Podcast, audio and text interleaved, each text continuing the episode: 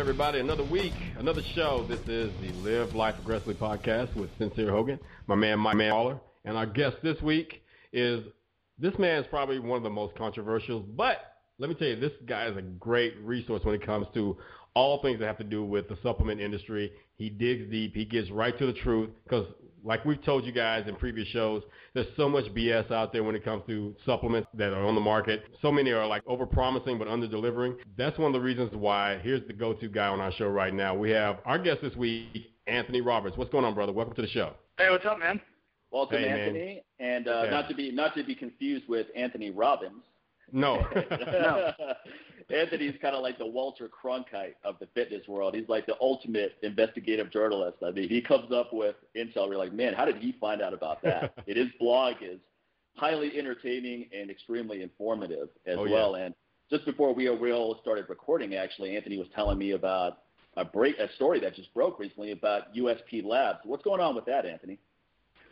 You know, it's it's funny. Last night, right at I don't know, like before I went to bed, like almost midnight, I checked. You know, I checked Google News, and I saw something an FDA alert, which is you know pretty weird. So I looked, and the FDA alert was coming out of um, was coming out of Hawaii. hmm And I mean, most of the time when you get those, it's something you know ridiculous and unimportant. So I looked, and there were 24 cases of hepatitis linked to uh, USP Labs product OxyElite Pro. And so I logged into Facebook and I, I went to a bunch of social media to see if anyone was talking about it. And the only thing I saw was uh, a retail store that had uh, screenshotted and published um, a letter from USP they received earlier that said, uh, "We're not, you know, we're not selling OxyElite Pro for a little while. Uh, you know, nothing to worry about. There, you know, we don't think there's anything wrong." And they were trying to find out what had what had happened. So I, was, I mean, I was shocked. Like nobody knew. I mean, hepatitis, you know, it's no joke. I mean, 11 of those people were hospitalized and one died. Wow. Um, earlier in the month, uh, How, how, how did US they get it from the. How did they get it from the product? Or what do you What do you? I mean, I don't know if you know the answer to that, but what would be your guess? well, so the, I mean, I'm looking at, at it from the point of earlier in the month, right? Uh, somebody got it from Animal Stak, like some Universal product, Yeah. um, and another person got it from uh, C4 from Cellucor. This maybe there's something they all share a raw material supplier, and there's something tainted. There's something bad in the product. I mean, really, you know, I, I wouldn't give USP a ton of, you know, credit if they didn't deserve it, but I don't think, you know, I don't think all of a sudden after several years of being on the market, it's logical that this would happen. I think I think it's a bad batch or a bad run or something's tainted in the supply right now. I don't think it's an inherent thing with the product because then it would have shown up, right. Right. Right. Right. you know, outside of Hawaii or something. Now we know a lot of these supplement companies sometimes have the same. Most of them have the same manufacturers. So I know it's just speculation. Do you think that this probably would hit some other companies as well, other supplement companies eventually, other than USP Labs, if this is the case? Well, there's, there's the two other there's the two other that it's hit, and I don't know when that was because you know the information only came out this month. It could have happened a while ago. Mhm. Um, yeah, that's exactly what I think. I think it's a manufacturer. I mean, you know, they don't like if you go to Texas, wherever USP Labs, you know, base, Yeah, they don't have they're not manufacturing their own product. Right. Yeah. Right. I mean, they, you know, they're they're outsourcing. So the company that you know they're going to, or maybe someone they're sourcing from, I think that's the problem. I you know, and I think we're going to see some more products. uh, You know, I mean, I can't see any other way around it. They're not using anything unique that would be only they have it. So yeah, Right. I, I would say we're going to see more. It's also possible that there's something in it that's not being revealed on the label. I mean, that's a common scam in the supplement industry. There's so many different products that would just spike the product with something that's either illegal or semi-legal and are are controversial, so they don't want the person to know that it's in there, one of the three or all of the three, Right. and then that becomes problematic down the road. Isn't that correct? Oh yeah, for sure. I mean, there's there's products out there that are, you know, that are spiked, and you know, back a few years ago, before everyone sort of had to comply with the a more stringent um, CGMP, which stands for Current Good Manufacturing Process. Right. Um, I mean, it was really common. I mean, you know, now it's a little more difficult to spike something, but still, I mean, you know, I guess what you do is you intercept a shipment of raws and spike the raws and then send it to your manufacturer, or have it spiked directly from you know whoever you're buying from in China or whatever. Yeah, I mean, you know, just as still someone, be done, you know. Yeah, just Yeah. as someone who's designed my own products, I mean, the key is to get the highest quality raw material. And in the company I have, for example, that caps my testosterone booster, I mean, they do a lab analysis to make sure that there aren't heavy metals and toxins and things like that. And that's something they have to they have to keep on file for the FDA in case they want to come and take a look at what they're doing over there. So I think I think Oh, and you know, in the last year, we're not even talking about back in the day or, or some nonsense. In the last year, I've seen the same product manufactured from two different places. One of them provided a four-page um, analysis, so it's everything like you know heavy metals and yep, yep. pictograms of of you know this bacterium and all this. And the other one was like an email that said, "Here's your product, bro." No, I've had the same thing. I mean, the company I use now for the testosterone boosters like that. Just what you said. They give you that four-page analysis of here's here's the lab testing to show that everything's good to go and we're ready to roll. And they wouldn't cap it honestly if there was something wrong with it. And, and frankly, that's what you want because I wouldn't want them to cap it and be selling a product to a customer that's unsafe. So that that's a good and thing. yeah, there seems to be no middle ground. That's a, and, and those four pages, right? That's like those are just results. I mean, if you ask, oh, I want to see the full test, they'll give you HPLC, you know, graphs and GCMS and all sorts of stuff. yeah, and, and But there's like no middle ground. Yeah, ex- ex- exactly. You're right. You're right. There's no middle ground. It's either that or nothing. It's either they don't look at all and provide any information, or it's very detailed like that, no question. And then actually, Yeah. I, had, I had a similar thing happen with my new product, Restorezyme, which is a systemic enzyme product, where the, the first, that the initial batch was actually completed a couple of weeks ago, but the, but it went in for some testing, and there were some quality control issues. So we just scrapped that batch and started all over, and that's one of the reasons why it's been delayed. And th- these are the things that you, you have to do if you want to be an ethical person in the supplement business, which is kind of a, a contradiction in terms right there. But there are, but you, it can be done right. But these are the kind of measures you have to take. I, mean, I think I think what a lot of people do is say, well, we don't want to, like, who cares if it's tainted, or they'll they'll do a cost analysis of like, okay, how many people are going to get sick off this batch, and if it's lower than what they think their profit will be, then they'll just send it off. Go, okay, we might get sued by one person, but that'll probably amount to this, so let's just go ahead anyway. And, and it's not just Well, if- if you've ever heard of, the uh, industry, it's so many other industries that do that too. Right. Oh yeah, if you've ever heard of spot buying, right? Spot buying is like for anyone who doesn't know, uh, you know, let's say you buy whey protein, right, from a big manufacturer, like huge, and they uh, make a batch, and something goes wrong, right? hmm So maybe they scorch it a bit, you know, and so the color is a bit off. You know, they overheated it slightly for whatever reason. Maybe the ambient temperature outside was too high, whatever it is, right? So they scorch it. They'll offer it to you for half off. Yeah. Like they'll, they, they don't throw that out.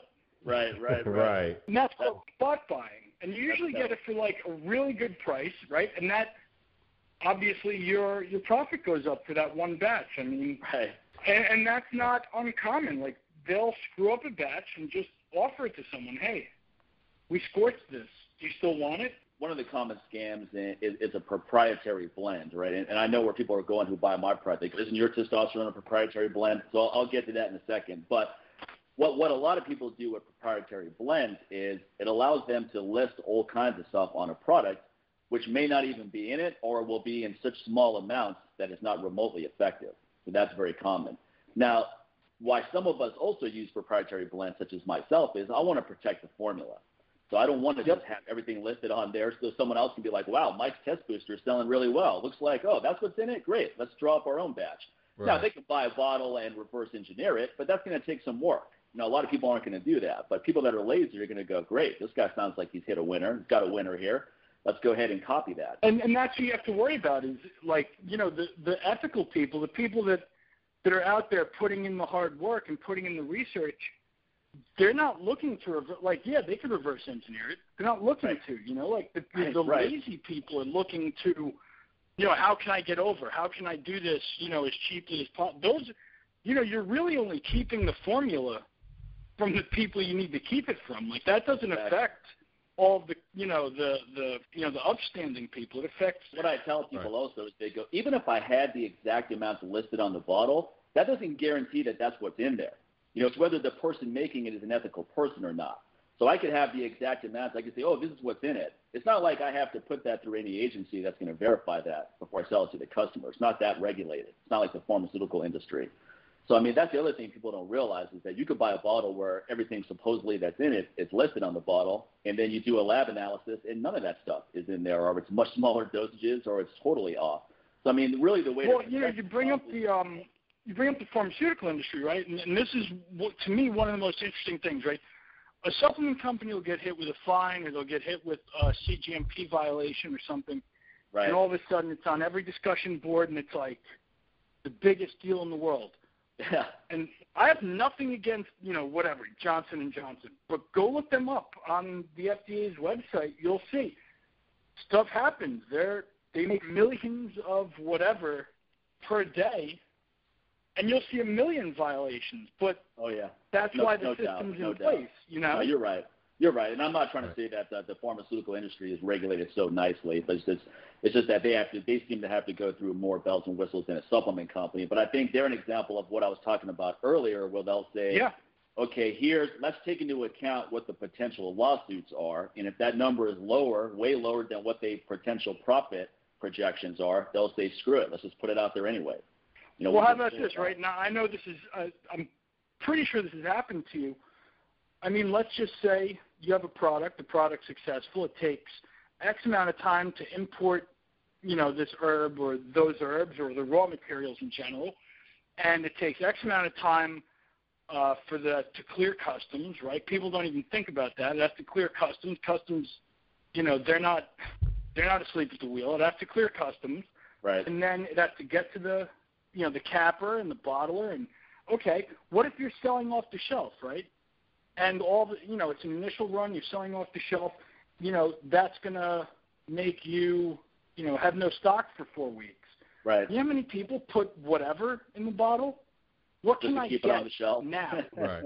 I mean that's what happens you know. People just say what can i get right now? I mean and it's it's it's it's a difficult situation for for a lot of people that say well i have this success and now i could lose my momentum and and they're stuck with uh you know, a faulty moral compass, and right. and they do what they do. Right. I mean, that was. I mean, that didn't happen with Bulbine. And, and by the way, folks, for, for those who don't know, Anthony's the one who introduced me to Bulbine natalensis back in 2010. He was. We've been friends for a while, and he goes, "Hey, man, I, wanna, I came across some interesting stuff. I wanted to give you a little batch to try out." And, and that's how this whole process started uh, on my journey to creating that product. So Anthony was the one who pointed me in the right direction and got me on on a good product at a good dose or on a good herb on a good dose, and we, we went from there. And you know, it's funny because people say like, "Oh, well, you write about these products, and you know, everything you write about works." Yeah, because I don't write about stuff that doesn't work. You know what didn't exactly. work? Irvingia gabonensis didn't work for me. No, when when when you send me something, I'll, I, I get excited because I was like, wow, if Anthony's sending me this to try out, then I bet this is going to be really good. yeah. I tried I tried some stuff that you know. uh I tried. Uh, I don't know. You know, it's another African herb. Uh, it's supposed to be a fat burner called Irvingia gabonensis. Yeah, Irvingia. Yeah, it's supposed to be a leptin sensitivity product and a, a did nothing. Did nothing for me. Yeah, I, exactly. I sent it to. uh if you know who the guy is, I sent it to Jerry Brainum from Iron Man Sure, magazine. sure. I know him really well. Good guy. Yeah. Yeah, it didn't do anything for him. I sent it to a bunch of people. we were taking grams Yeah. grams a day. It didn't do anything for anyone. I never wrote about. I- You know, How did you come across ball Bulbine actually, and and then what what were your results with it when you first tried it out? I came across it because the the guy who did the research into it, I think, might have uh, the guy who did the Fadogia research, if I'm not yep. mistaken. Yep, same guy. So uh, I kept up with what he was doing. So he had that, and he had um, Bulbine, which was, you know, to me far better than than Fadogia. And then the he had Massularia acuminata, which is what USP Labs put in their Pink Magic product. Right, right. I kept up with him, and so I got some Massularia, and it, it just didn't do anything. You know, I mean, I, I you know spent 35 bucks on the study and found out I had to take like you know, 18 grams a day or something. Right. Um, it didn't do much for me. and then the Bulbine did. You know, it took me it took me a long time. I mean, you know, the first thing was, you know, I asked some contacts, you know, in South Africa, can you get this? And they, you know, we're we're gonna have to grow it. And then they they said, yeah, we can, you know, we can get you some. And then the initial yield was like a third of what it was supposed to be because I mean you don't know until you dry it out and you powder right. it, you know how right. it's going to end up. So I mean, you know, I just happened to have kept up with this scientist and lucked out. But and I always think it's funny when people say, "Oh, you figured this thing out." You know, it's like you never take a wrong step. It's like, no, dude, I don't write about my wrong steps. They're horrible. You know. right, right. I think that's one. Who wants to Who wants to read about me not losing any fat for sixty days? that's one thing Sincere and I talk about with successful people in general is that most of the time you're making more mistakes than successes, but the successes add up to more than the than the mistakes at the end of the day. So I mean, you're you're misfiring all the time. You're trying things out, it's not working, and then you try something out, bam, it works really well. And any of us that have used supplements can probably attest to that. You try to most of the things you've ever tried in your lifetime as a supplement user probably didn't do jack for you. Yeah, exactly. And there's probably there's probably a handful that did though. But you had to go through a bunch of garbage to get to those handful. You didn't just hit you didn't just hit those that first three products you ever try are, are all are all perfect ones. Usually you have to go through a learning curve with that. Oh yeah, I mean I you know certain things you know hit me like a ton of bricks. Like I don't I, I happen to not eat meat, right? I'm you know vegetarian. Right. The first time I took creatine was like Yeah, me too. You know it was unreal. Holy. I mean that was that was like you know, an awakening. It was and I yeah. tell people that and they're like, Oh, it's placebo effect, there's no way you no, I did. Like, believe me. I mean, yeah, there's no way it's a placebo effect. First time I took creatine, like every time I walked in the gym, you're adding more weight to the bar for for weeks on end. I was like, wow, this is fun. This is great. Like every workout was fun now because you're just banging it out. So but you know what I don't tell people most of the time. I mean, you know, I, I tell people that creatine was like one of the greatest things I I ever found out about. Like, and I actually said this to uh I don't know if you guys will recognize the name, but he's he's a great dude. Uh, Anthony Almada. who He yeah yeah yeah yeah I founded the EAS right. Yeah. Okay, so I I I told him I said you know I used creatine. Uh, you know I think I was 17 or 16 when I first tried it, and it was the first thing I ever tried from them, and still the most amazing thing I ever tried to this day. Right. Yeah. No doubt. And uh, he said thanks, and then what I said afterwards is I said, yeah, I pretty much used about everything you guys ever produced afterwards, and he kind of knew what I was getting at. yeah. HMB did nothing yeah. for me. I mean, yeah. half of their stuff did nothing for me, and he said, well, I thank you even more for the second uh, batch of stuff you used. You know? well, that, that's the thing about supplement companies also is that usually you'll have a flagship product which is very effective, and then you're thinking, okay, how do I make money off all these massive, the massive customer base I have now? So you Yeah. start start getting impatient, or you start getting lazy and not willing to put in the research to keep coming out with high quality products. So you just start putting your label on anything so you can monetize that audience. And that's when a company starts going down the drain. And we've seen this so many times. company comes out of the gate with a good product, and then all of a sudden the second and third are not very good, and then it just gets worse as it keeps going on. All of a sudden they have 20 products now that they're expecting you to buy every month, and that that's when people are going, you know what, I'm I'm, I'm fed up of getting a, a new product pitch every month, and nothing has worked like that original product did. So then you just yeah, up. and, and the last thing is usually uh, like now. I mean, because you look at like shipping costs, right, and you know profit margins and all that. The Right. last thing a, a company that has aspirations of being huge, the last thing they're going to come out with is almost always a whey protein or a basic protein because they get to a point where they're making so many different products that now you have loyal customers who probably do buy protein and you're just Right. leaving money on the table by not giving Right. it to them. Yeah. Right, right. Yeah. And that's usually the final step in, you know, a company that's, you know, getting to that that tremendous level of, of sales. Right. Isn't Yeah. that the number one selling nutrition supplement product, protein powder? Isn't that still the number one category? Mm, technically, it would be multivitamins because, like, Oh, okay. that's people Okay. who aren't athletes at all. Right, right, right. I should I should say within the the sports or within the Sports athletic nutrition training. world, yeah. Yeah, sports nutrition world, exactly. Oh yeah, yeah. Then it would definitely be protein. I mean, if you look at the general population, it's going to be like you know Centrum or whatever multivitamin. Right. Yeah, now some people with you know, you know, people give it to their kids. They give their kids like Flintstones. Like they'll buy vitamins for anything. They don't even know what I mean, they yeah. do. They just like. Now, I mean, they even have gummy vitamins now for adults, which I think is hilarious. I'm just like, seriously, grow up. Are you really like having gummy bears for vitamins now, and you're a grown those ass gummy, man? Those gummy bears are probably what I'm talking about, sincere too, where they just take regular gummy bears, put it in the bottle, and then just Yeah. put on the label. It's like, yeah, Scott. Like, yeah, I'm taking my vitamin vitamins. there. Yeah, but your vitamins are giving you cavities. How's that working out for you? Give you diabetes. Please explain how that's working for you. I bought the. uh I used to get like the, the package, and it was like a set, right? It was like a chess set. There were like eight different pieces, right? And there was like all sorts of nonsense. And I was like, I took them and I didn't take them, and you know what? There was no difference. I mean, if you're if you're eating right, it's not like if you take 10,000 milligrams of vitamin C, there's like a magic thing that happens, and right. you know you unlock the secret. It does, that's not how it works. yeah, You know? magic. If you have a magic case of diarrhea, you take Yeah, 10,000 milligrams. That's that's the only magic that occurs. But the weird thing was that they were all different pills. Like so, these people like I don't you know just now from from looking back at it, I don't think they that they were making these themselves. I think they were just buying a, a ton of different pills and putting them in a, a cellophane you know package. Yeah, yeah, yeah, yeah. Uh, no doubt, no doubt. Let's, uh, sincere, you had a question about progenics, didn't you? Yeah, I was looking on um, Anthony's blog and I saw the whole issue that's going on with Progenics. And I know we have a lot of folks. I have a lot of friends in CrossFit and they swear about Progenics. That's why I kind of caught my eye. And I know we have a lot of CrossFit people that listen to our show as well. And and I saw that there also maybe some confusion as far as who's actually getting caught up in this in this legal situation, which Progenics company is being sued here. So I think it's best to hand this over to you to better explain what's going on with Progenics.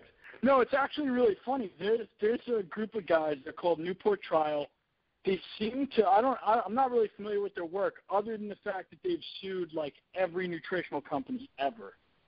wow. Um, and they, um, I mean, they've sued. I I mean, literally everybody, and they sued Progenics Incorporated, which is some Florida company that's been around since like the mid '90s. hmm Um, they sued them for a product called Force, which is made by Progenics Dairy Bioactives, which is the company people are familiar with.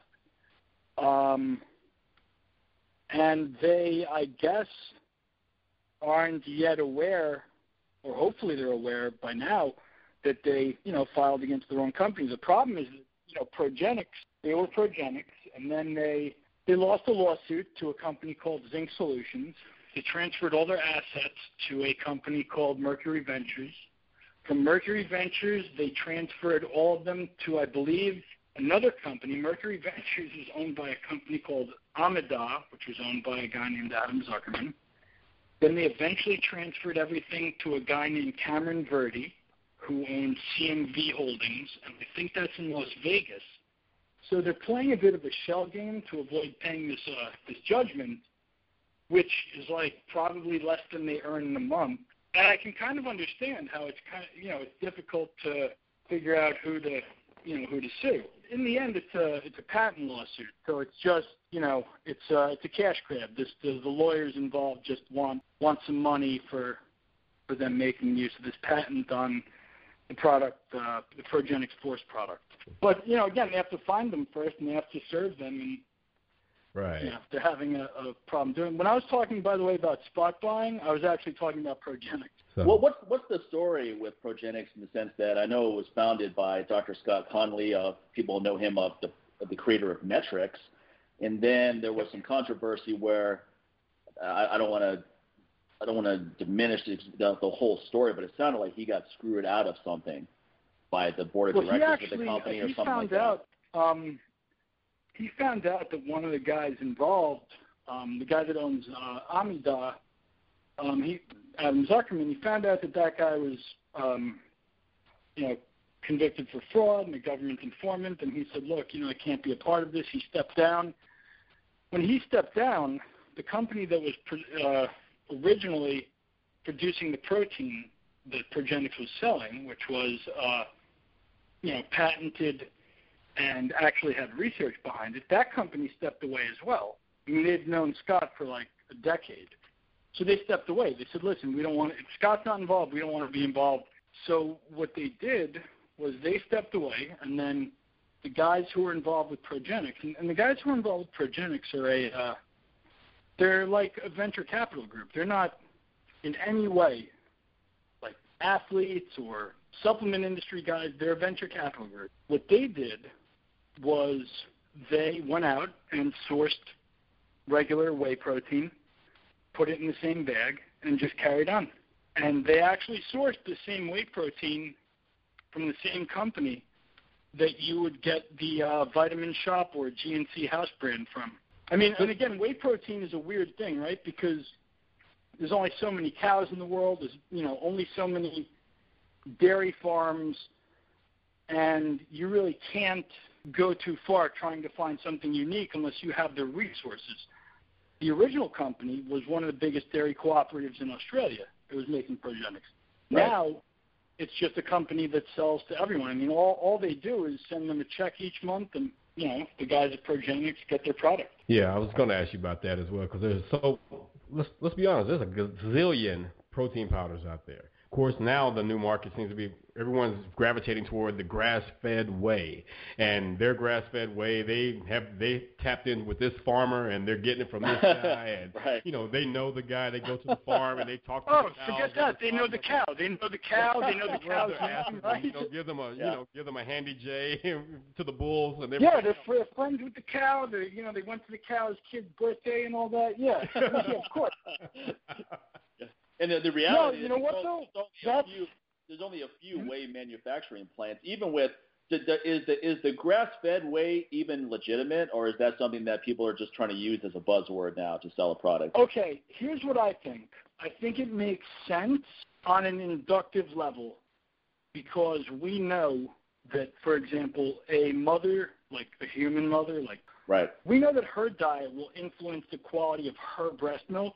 So I think you know, obviously, you know. No, no. I mean, I, I, I, I definitely think grass-fed uh, products are better. I'm just curious if you think that it's legitimately grass-fed whey when they say it is. That that's what I was trying to ask with that question. Okay, here's okay, okay. Here's what I think. Yes, because if you go to most American whey producers, mm-hmm.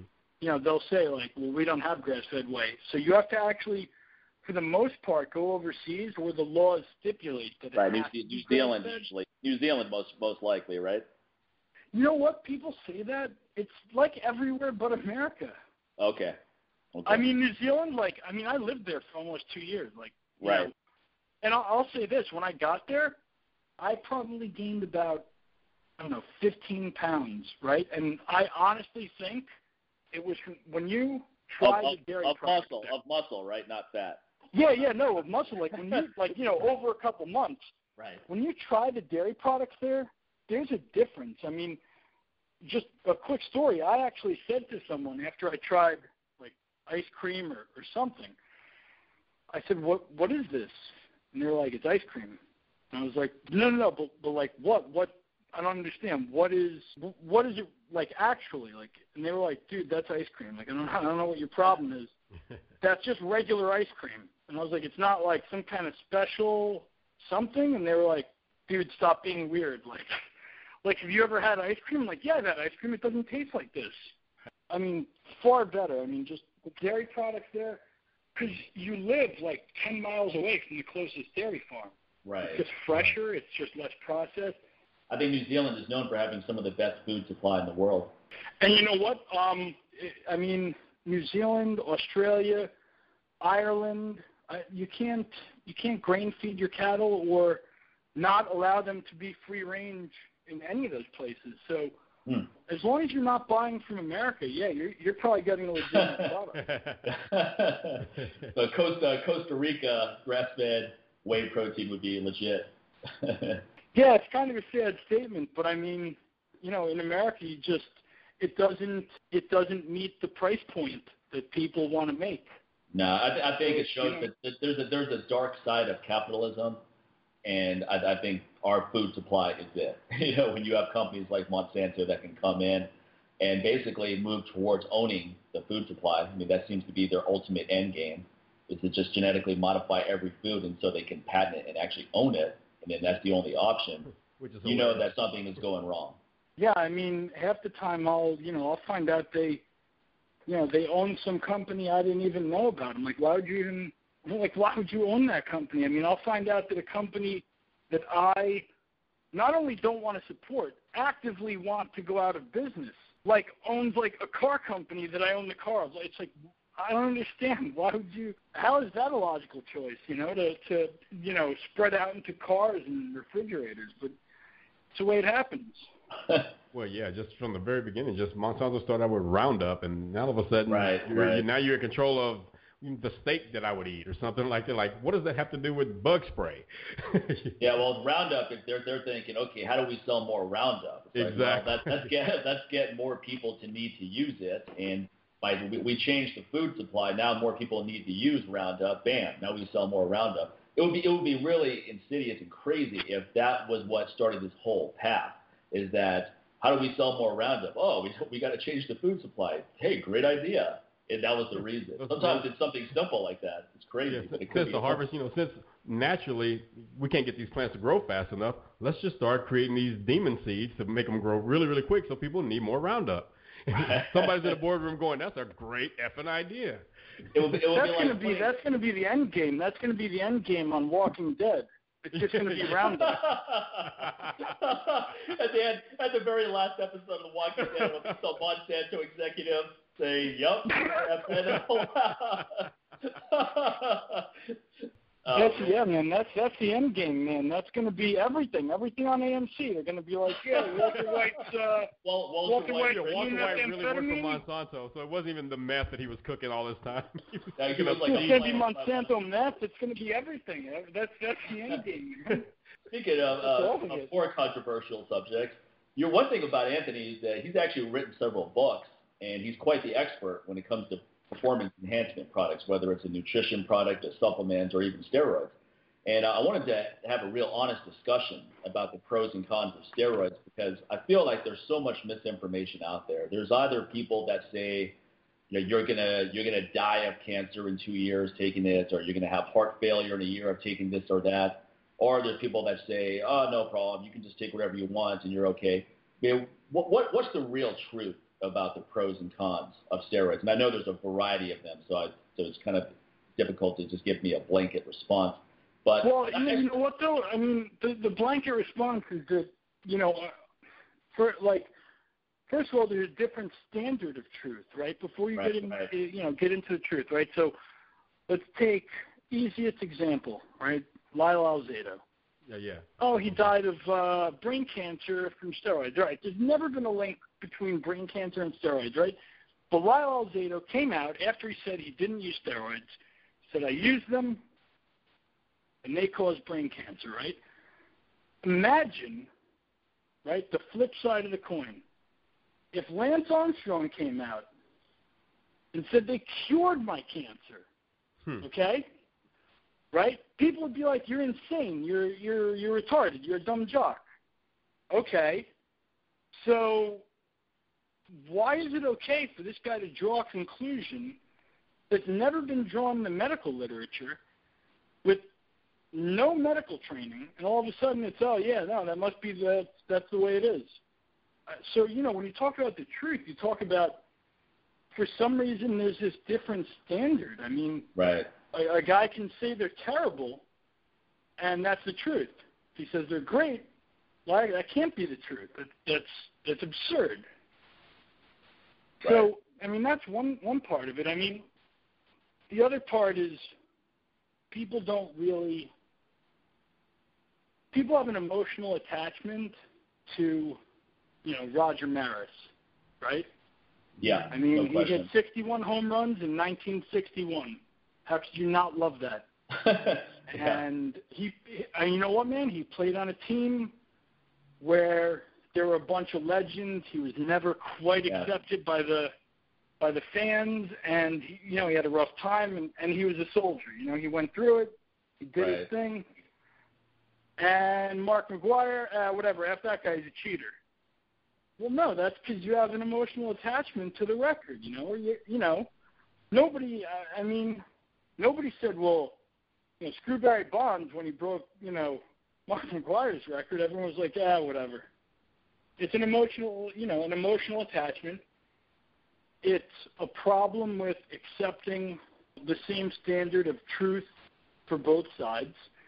Um, but, but isn't it isn't it a little bit more than an emotional attachment in the sense that people felt that there there are certain governing rules in the game of baseball, right? In that and that Mark McGwire violated those rules by taking performance enhancement that is on the blacklist there. If Mark McGwire bro- uh, hit broke the record, I mean, initially everyone was was initially everyone got behind him. He was a hero, and people couldn't get enough of him on the media, right? And then all of a sudden, right. the whole steroid story came out, and then people were going, "Oh, he's a cheater, and this is terrible. He's a bad role model for the kids."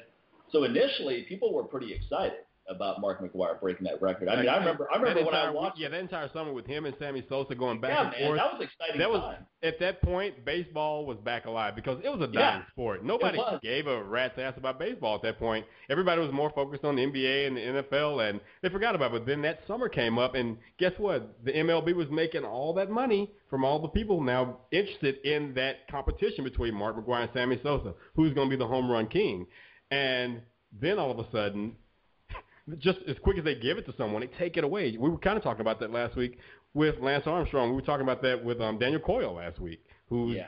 kind of he's written two books about it. So it's so funny how the people that actually promote these these situations are also the ones that turn around and try to police it and condemn it. So crazy. Well, I, th- I think what they're trying to do is, is please the public, the naive public. You know, yeah, exactly. That, that, that, that, the naive public that has the illusion that athletes who compete at the highest level just just do what they do. They eat Cheerios for breakfast, you know, and hey, they, man, go, I, they go to, they, you know what I mean? It's, well, come on, man. Like, he's on all these. Come on, he's on the. I mean, he's got Anderson Silva. Anderson know. Sponsored by Burger King. Yeah. Obviously, that'll make you a champion. Come on, Mike. Oh, Burger King's a great post-workout deal. A little bit of weed. You know what? You know what's funny about that too is that Yale, right? Yale University just did a study. They looked at the top hundred, you know, athletes that you know, make the most money, right? So whoever, Serena Williams down to whoever is in the hundred spot. They were like, wow, these guys are telling people, you know, Michael Phelps is telling people that eating Subway is good for you. How can that be? Right. And it's like, well, you know, this guy's saying things that aren't true. You know, he's endorsing products he doesn't, you know, likely doesn't use or whatever. Well, he does smoke a lot of reefer, so who knows? Yeah. I was thinking that. That's why I said likely. you Which will get the That's munchies. why I said likely. I was like, I don't know. I don't know. Which is a You know, post-workout enhancer, no doubt.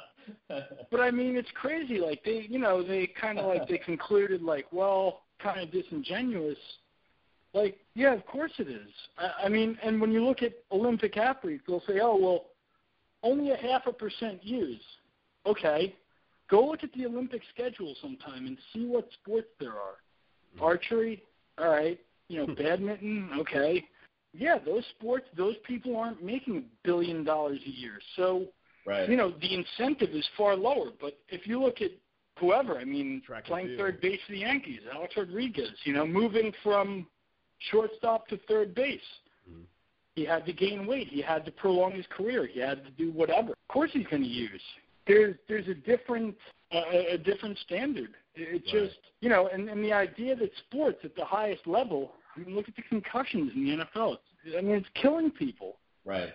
they'll say, well, you know, the concussions are killing people, but don't use steroids.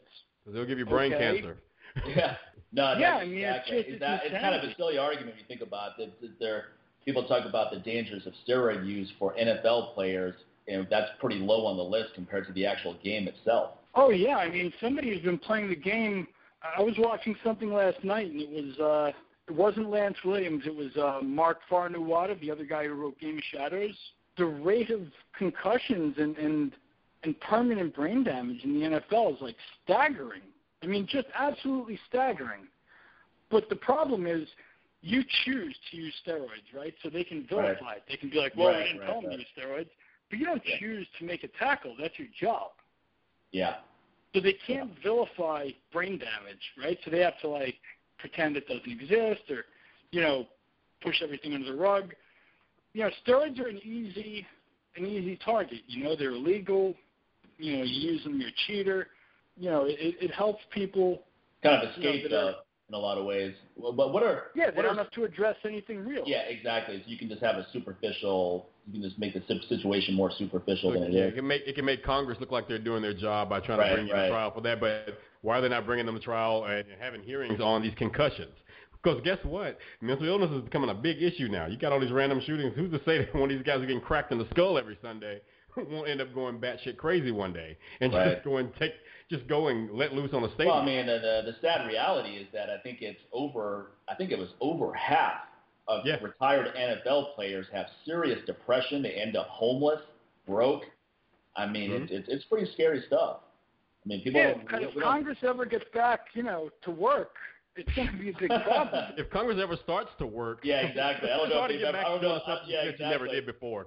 exactly, exactly.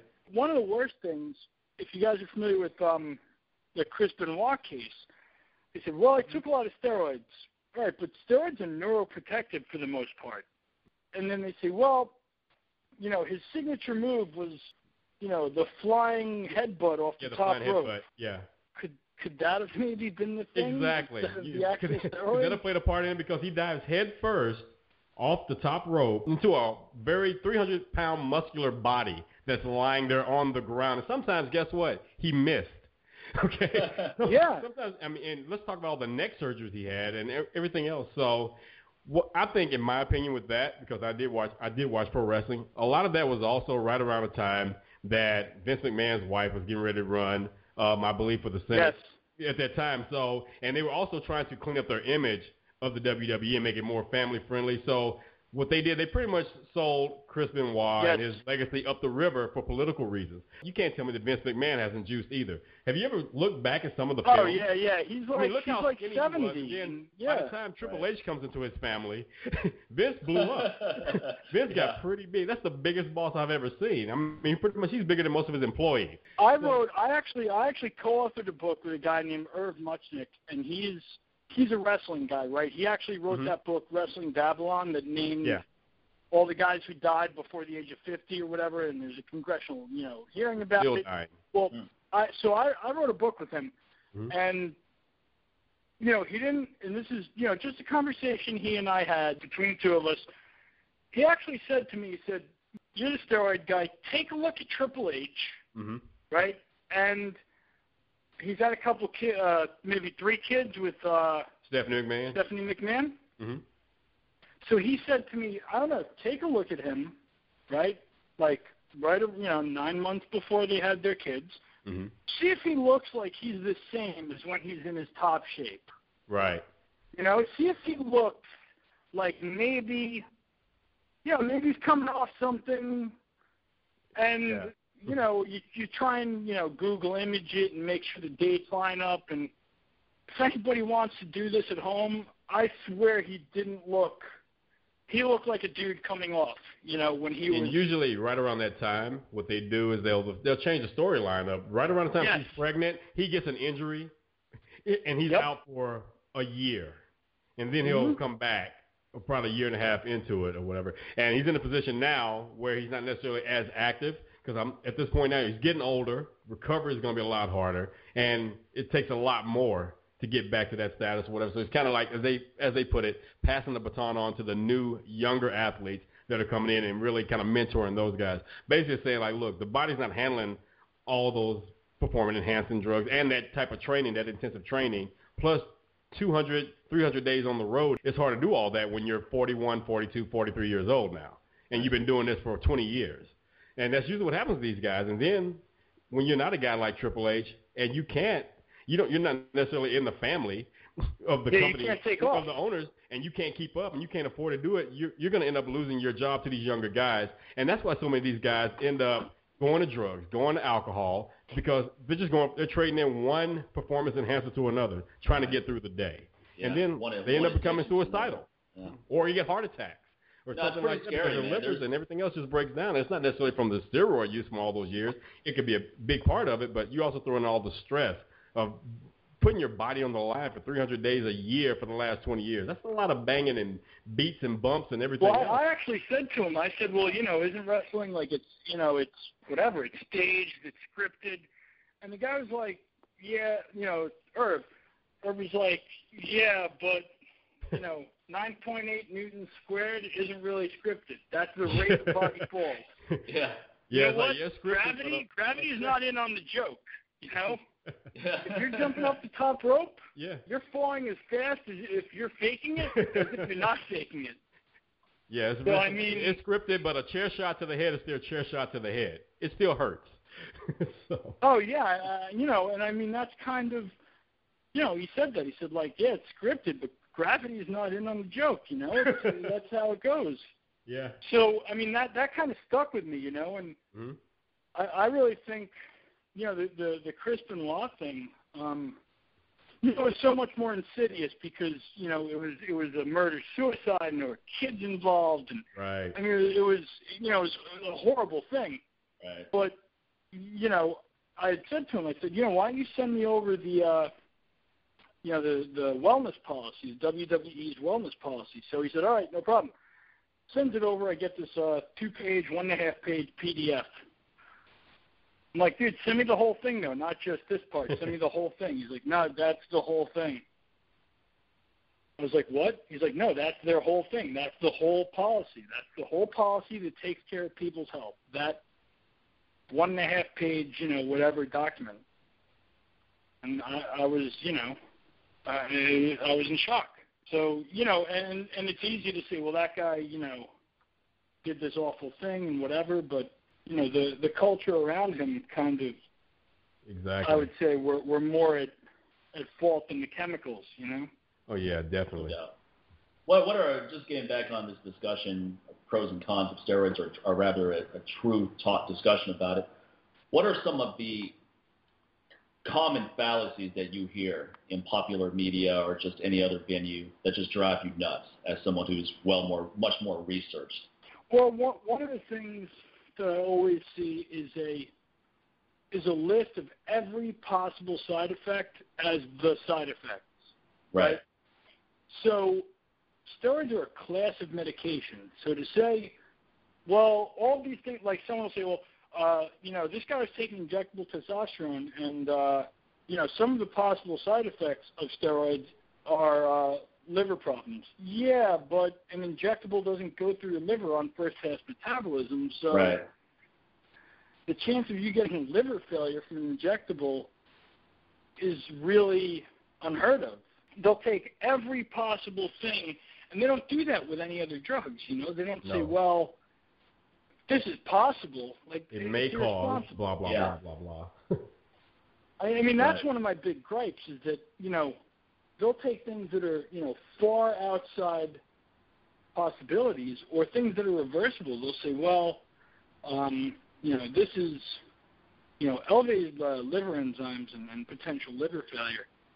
Okay, yeah, but again, only from orals. And for the most part, those elevated enzymes go down when you stop Right. uh, they don't really take into account that people ultimately, you know, for the most part, you know, cycle on, cycle off, or Well, I mean, even something with bulbine, right? Some of the enzymes, some of the liver enzymes may go up initially, and then it just levels out. Just like some people are saying, "Oh, I don't want to take bulbine because it's going to have a negative effect on my cholesterol." And it seems that the lipids are just affected initially, and then it kind of levels out. Or when you cycle off, it goes right back to normal, or it doesn't affect Well, you I at all. mean, like, I, here's I the didn't thing, right? Yeah.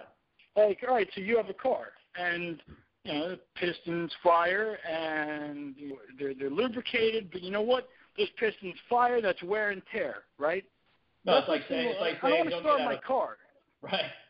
No, it's like saying I don't want to get, like don't get out of bed in the morning because that's going to raise your blood pressure. And, yeah, like that's exactly what it is. Like that's don't run around like, the oh, well, my liver have a heart enzymes go up. Yeah. Well, yeah, your liver's working. Like, yeah, when you when you st- step out of bed and your blood pressure goes up, like any of those things. When your synovial fluid is is you know compressed in your joints when you step out of bed, like, oh, I don't want to, you know, screw up my synovial fluid. Well, it's like the whole okay. protein argument. It's like the whole protein argument too, right? You take too much protein. Oh, now the kidneys have to work harder. Oh, That- yeah, that- that's- exactly. That's not necessarily a bad thing, though. That's that's a lot different than saying the kidneys are getting damaged. It's like okay, they have to work harder to deal with that, but is that necessarily a bad thing? Not necessarily. Yeah, like harder harder than what? Like harder than if you Yeah. laid in bed and Yeah, died? yeah, yeah, yeah, much exactly. harder. They actually have to work, but is that is that a negative? Because I, I think a lot of people draw the wrong conclusions when they see something. Like, yeah, know, I mean, kid- I mean, kidneys and that's what I hard see. Like, damage. well, that's that's what I that's one of the problems. You know, it's you know, oh, this organ's gonna have to work harder. Yeah, it's gonna have to work. It's like, yeah, I better not, I better not play you know? chess. My brain is going to have to work. It might cause some negative side effects. Yeah. That's exactly what it is. It's any anything that like deviates from baseline. Oh well, you know, it's causing this sort of you know inroad into my whatever. Yeah, like like life. Like you know what? Your heart has to work hard when you're not dead. It pumps. Like Yeah. awesome. You know. I mean, that kind of thing just just irks me. I mean, people Right.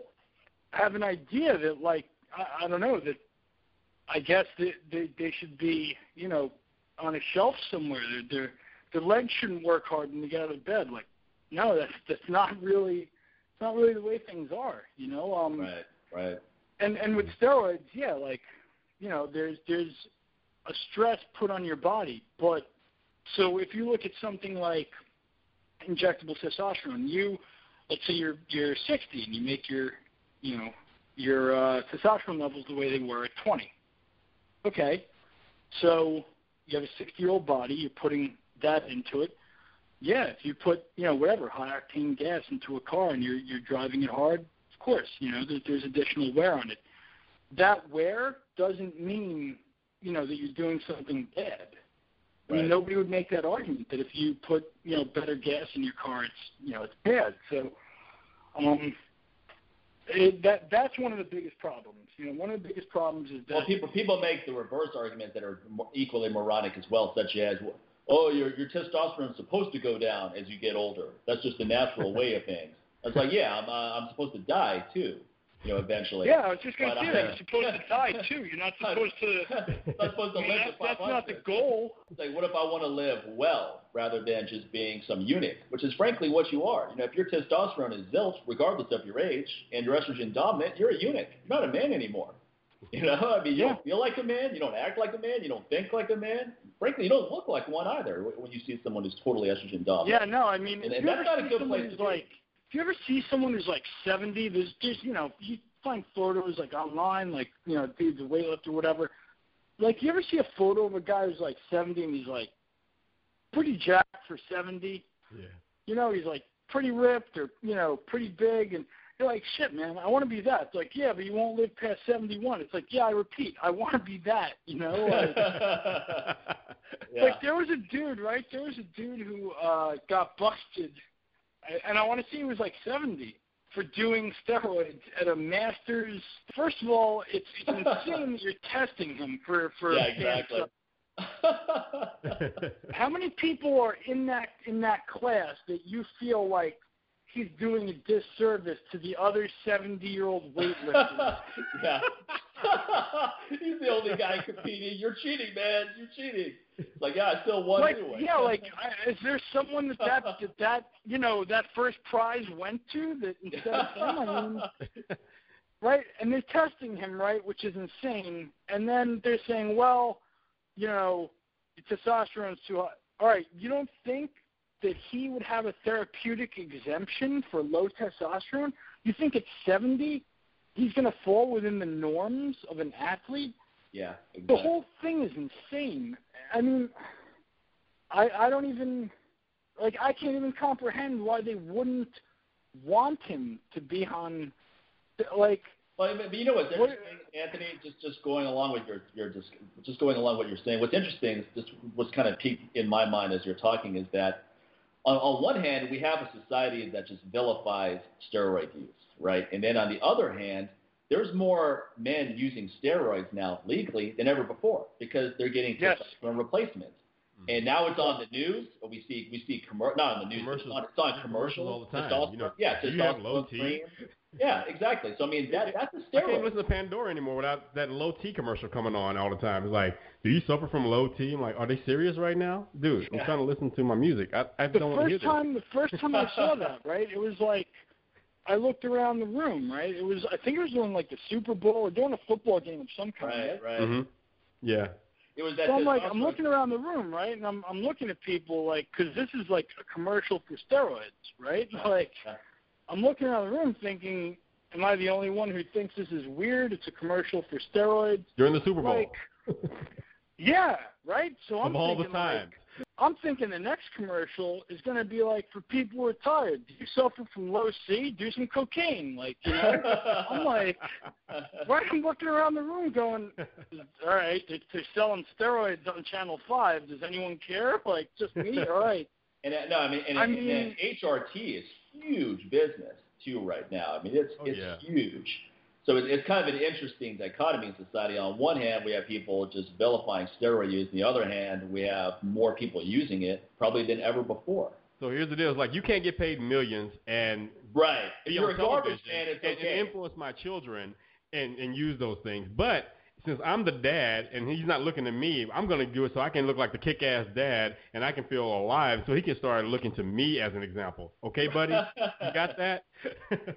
if you work, Dude, I mean that's that's what I that's what I think, right? I mean, I look at I don't even know what this guy did, right? This this the seventy year old guy, like it was whatever, like you know, doing Olympic lifting. I don't give a shit Yeah. what he did. He was lifting. Like I don't Oh, even care. yeah, exactly. Right? That's like a- and that's someone goes, impressive Well, right he was cheating. home at Cheating who? The Grim Reaper? Who is who is he competing against?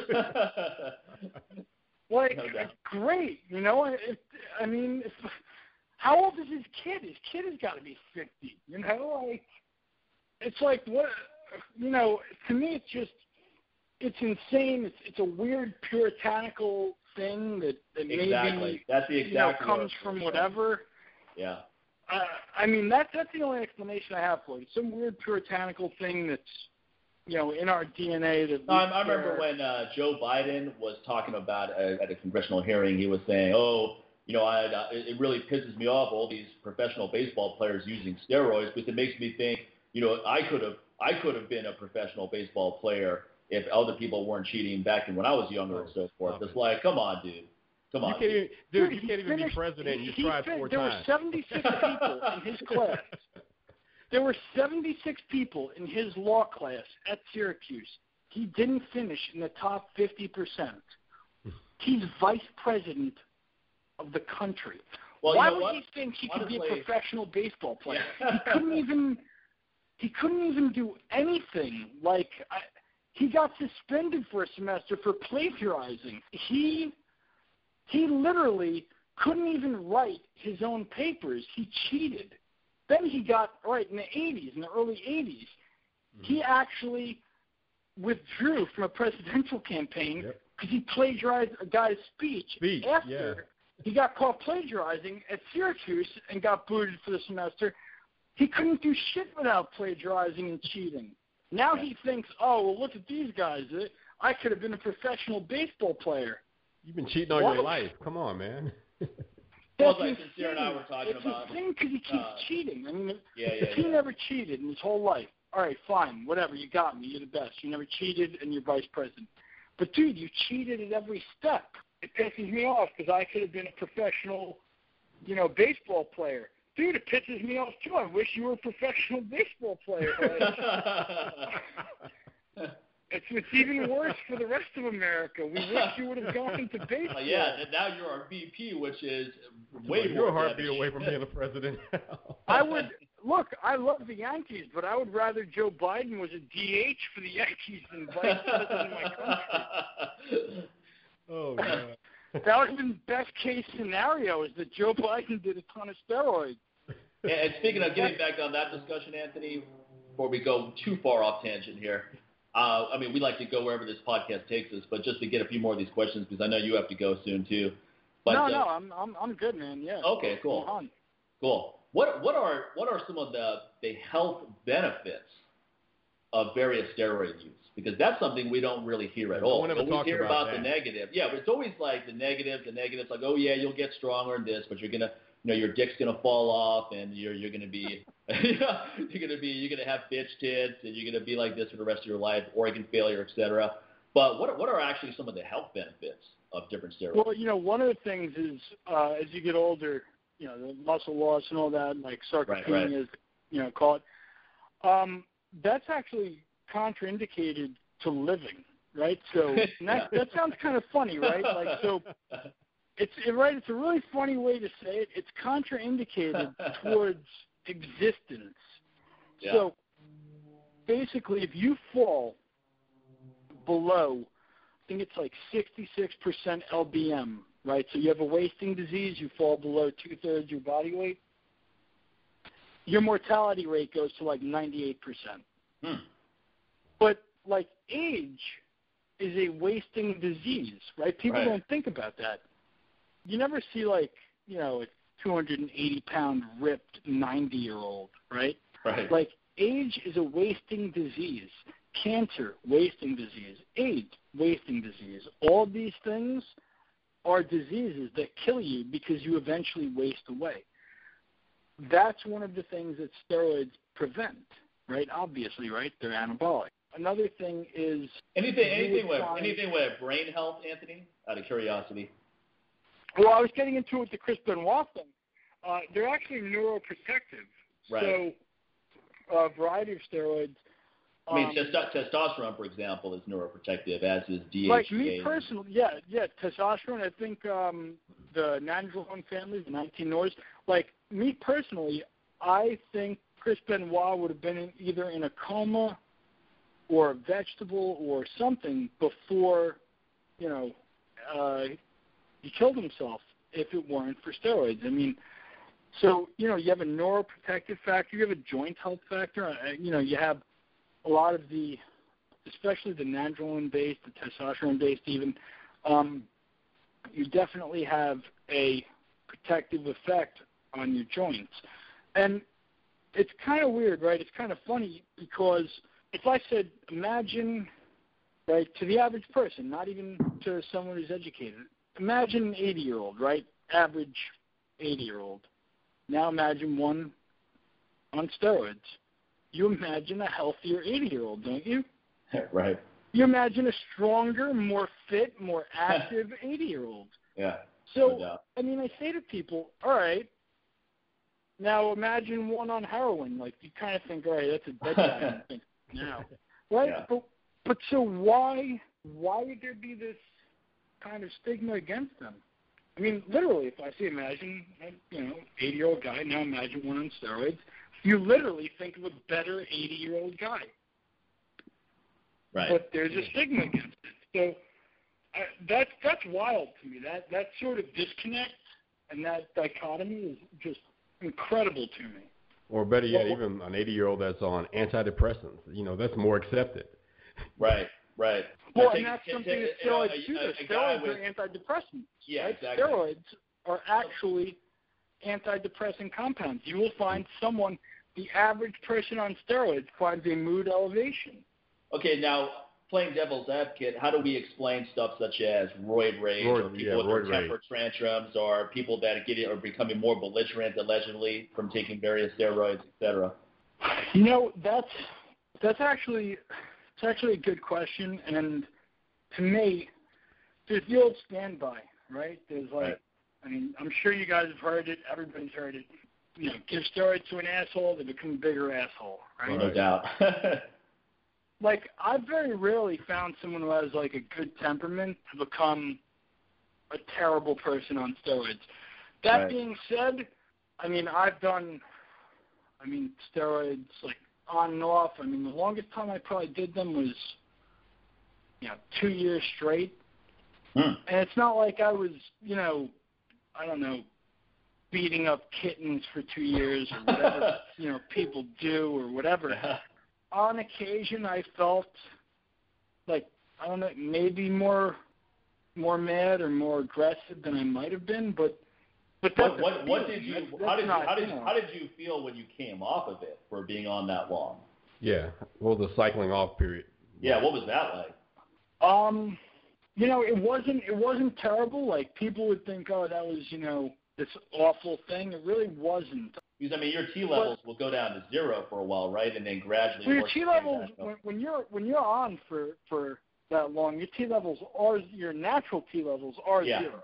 Yeah, yeah, right. to me it was uh it it wasn't like oh wow this is like you know earth shattering terrible whatever it was like you know you have to make adjustments in your lifestyle. You have to say, all right, I can't go into the gym and do this. I can't do that. You know, right, like, right. But you know, psycholo- psychologically, it must, I- I'm thinking more psychologically because when you've been on, you get used to feeling a certain way, and then you get off, and all of a sudden, bam, you're not, you don't have that feeling anymore. And I would think that that would be something that's difficult to handle, especially after. I mean, you weren't just on for five weeks and then got off. You were on for two years, which I mean, you really acclimated whatever you. Yeah, but you know what? I mean, it's it's really uh, it's it's also how were you when you were on? You know, like that's Right, I think right, that's right. a big deal, right? Like so. When I was on, like, uh, you know, for for two years or four years, or even on HRT, you know, I wasn't, you know, I wasn't acting like a lunatic, going out starting bar fights and, you know, being crazy. I mean, you know, probably how you were when you were on. If you find someone who's like normal when they're on, they'll go, yeah, well, when I came off, you know, it was, it was a little more difficult to go to the gym and, you know, uh, get aroused or this or that. But it wasn't. But it didn't end my life. It wasn't. Oh my God, you know, this is. I can't cope with this. You know. I think one of the other Yeah. reasons could be, for example, let's say a guy with a lot of aromatase enzymes gets on testosterone and he doesn't take anything to address the estrogen control. So he has massive conversion of testosterone to estrogen. That elevated estrogen could be kind of drive you nuts. So I mean, maybe that's one of Oh yeah, yeah. Like as a, uh, yeah, as a unique, you know, or slightly unique kind of thing where a guy aromatizes a lot, and then all of a sudden, you know, he has a, a, a harder shutdown than normal, and you know, yeah, definitely that that would be one of the things where someone, you know, would be, you know, would have a huge problem. When I was 19, I had a testosterone level of like 650. right. That's not that's not super high. That's like No, it's not super know, high. So uh, it's, yeah, it's it's in, about in like the, mid range. Yeah, it's in the low. end. I would say low high normal is where that would be. Yeah, I mean, I would think, you know, I mean, that's not anywhere outside the median, right? So, right, right. So, I mean, it wasn't like I went on and it was all of a sudden I've never felt this way, and it wasn't like I went off and I was like, I've always had these sky high levels. So, you know, I, I think it's one of those things where, um, like with anything, uh, with uh, SSRI inhibitors, right, which are potentially, well, not potentially, far more lethal, right, if No doubt. No doubt. Um, I mean, far more, right? So, And I, I think the problem with these selective serotonin reuptake inhibitors is that they get rid of depression by making you numb. You don't feel anything. So Yeah. I mean, that's not that's not really the solution either. So you're not depressed anymore, but you don't feel anything. Period. That's why you're not Right. depressed. you know, it's not no, like so you you have great. these, like totally different levels, right, than you're used Right. to. Um, I think you know, for something like that, you, you know, there's there's a a lot more planning involved. There's a lot more. Uh, well, what's going on with this person? What's going on in their life? You know, is it the right, Right. time for them to come off? I think if you're pretty well adjusted, and and to the point, if you're not well adjusted, why are you thinking about using steroids? You know, like, that's don't don't do anything. Like get yourself well adjusted if you're not, you know, if well, let's, let's talk. Let's talk about a controversial example. There was a. There was a. I, I, I know you know what I'm referring to because I've heard you. I've, I've seen you write about this this particular example before. But there was a movie, a documentary a while back where a guy went around interviewing different different power lifters and bodybuilders, et cetera. He had a brother that was taking steroids, one of Louis Simmons. Yeah, yeah, yeah. Was it bigger, yeah, stronger, Chris, faster? Yeah. Yeah, yeah, stronger, faster, exactly. Bigger, stronger, faster. That's the movie. But anyway, there was an example in there of a father who claims that his son committed suicide from Yep. taking steroids. oh yeah, the, I think the father. and he from was he was adamant. He was like, "Look, steroids are what killed my son. That's this is why he committed suicide." Now we don't know all the. They they claim that he was happy as you could be before he started taking steroids. He had friends. He was doing well in school, well adjusted, etc. He started taking steroids. I don't remember which ones or if it was a combination of several. And all of a sudden, his mood started changing. He had mood swings, and eventually, he committed suicide. How much do you think what can we attribute to steroid use in that particular situation? I mean, my, my take is there had to be more going on in this young man's life, unfortunately, Then everything is just So this happy. this actually this actually might be the thing. This this actually might be the thing that freaks everybody out, right? Um, right, right, Really, I mean, to me, um, almost none of it, and I'll tell you why. Um, you know, he was in trouble at school. He was in trouble. Uh, he was actually grounded because the family went on vacation. He was stealing stuff, and he was starting fights. this, this is what I like about Anthony. This is what I like about Anthony Sincere. This is the Walter Cronkite of him coming right out. This is the stuff that I didn't know anything about. Sorry to cut you off. I just had to throw that. Well, this is actually this. Well, yeah. It, no, it gets it gets even worse, right? Because yeah. like about about half a year ago, I decided to troll the guy, like the father. Like I decided to like just troll him. So. And what, what do you what do you what do you mean what do you mean by that? Just so for those like. Oh, oh no no no! I'll tell you. Oh, yeah because, yeah like because, total, because it's not, it's not, total it's not like you're following him around in a car uh, in his neighborhood. You know, so let's. No let's, no no no no! let's get a Total total internet troll. troll. no no total total internet troll. Okay. Because he was like, he'll like write something on his website. He'll be like, "Oh, a new study came out in the in the journal of I Hate Steroids, saying that steroids cause, you know, uh, the apocalypse." And I'm like, "Dude, that's not a credible journal. Like, what are you doing? Like, and like I don't care. Like, if everybody wants to like fight on even ground, I'm fine with that. Right? Let's all fight on even ground. That's great. We'll Right. we'll bring the science, we'll bring the whatever, we'll bring our intellect, and we'll fight. He he just takes any garbage from anywhere and says, "Well, this is the way things are." Oh, my son was on an antidepressant that you know makes people kill themselves. It was the steroids. So I'm like, you know, it, I something about that just just doesn't sit well with me. So I, for some reason, I decided to troll the guy. So I, I sent him a study, totally fake, made it up, completely made it up. Right? There was no such study. I actually emailed this guy a fake study that I wrote entirely on a Sunday afternoon when I was bored, and he published it on his website as fact. He didn't look anything up. He never checked any references. Let me tell you who some of the uh, esteemed doctors were in the study. Bruce Wayne, Peter Parker, Clark Kent, oh, three boy. of the esteemed doctors that, that, that produced uh, the study. Oh man. The uh, leadoff through cleanup hitter of the New York Yankees in the month that we did this. There were some other some other highly esteemed doctors involved in the study. It was just insane. The governors, last three governors in New Jersey, because I couldn't think of anything else to put down. And, and I don't want I don't want the Uh, readers, I don't want the listeners to think that we're in any way trying to bring some levity to a, a really terrible situation. You know, a young man committed No, no, no. It's terrible. Or complicated. No, and, no. And I feel bad for the family, and the, I mean, I, it's it's just a bad situation. I, I just feel that the focus on steroids as the reason why is just diminishing the whole situation. No, yeah. Why? complicated. Why not go after, uh, you know, antidepressants? Why not? Yeah, exactly.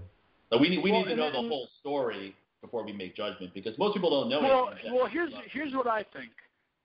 Everybody knows that you know uh, a side effect of antidepressants is that you know some Causes people that are on them you know will kill themselves. I mean, right, Mhm. right.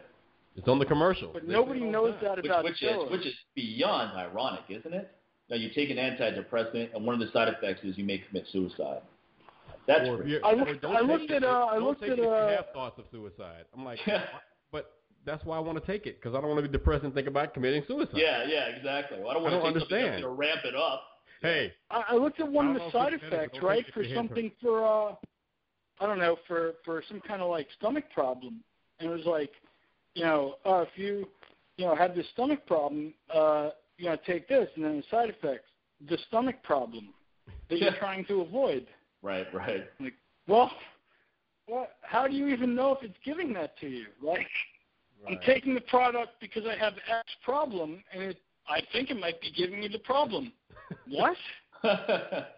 yeah. So so anyway, I sent the guy a study. It was totally fake, total garbage. Anybody, so right? So, I mean, if you go if you go to my website and you you know type in Hooton, right? Because it's probably the only thing I've ever written about him on that site. You go there, type it in, and what you'll find is that study. I screenshotted it when he published it on his website. And just just Um, real quick, folks, the, the website is romanoandroberts.com. Is that right, Anthony? Yep, RomanoRoberts.com. Oh, Romano MX, the next one. RomanoRoberts.com. Okay. Right, and and the the point was to bring a bit of levity to the situation, but at the same time, this guy is publishing anything, and you know right, what? Right. Congress is listening to him. Yeah, yeah. Why? Why? Why? We pay these people. We good elect. Tele- good television is why. Here's a here's a grieving FaceTime, father. yeah. And, you know, there's, FaceTime, there's, platform. Yeah, it's, it's a grieving father talking about how steroids ruined his his son's life, and that that's already a hot topic in those in those circles. So now it's just another way to to bring more attention to themselves and make it look like they're actually trying to do something about an, an issue which has been overstated. I mean, think about think about right anything. Think about any right America. Right, we were founded during the Enlightenment. Right. Yeah. So yeah. Greek, right? Greek dialogue, Socratic method. Imagine what would happen if Don Hooton, you know, faced up to Socrates in the town square. It would be a disaster. Right. Like right. we're supposed to be founded on these like particular ideals of this particular time when these things were highly esteemed. Why have we fallen so far away that oh his son died, I guess we have to do whatever he said. Why? Why why would we have to do whatever this guy says? I mean, I it sucks, you know. I can't I can't imagine that kind of, you know, horror. But Yeah. I also can't imagine why I would listen to this guy. Yeah. Right. Right. Uh, that's you know that's that's my problem. I mean, uh, at the same time, i- if I could help, if he if he reached out and said, "Here's how you could help," I would.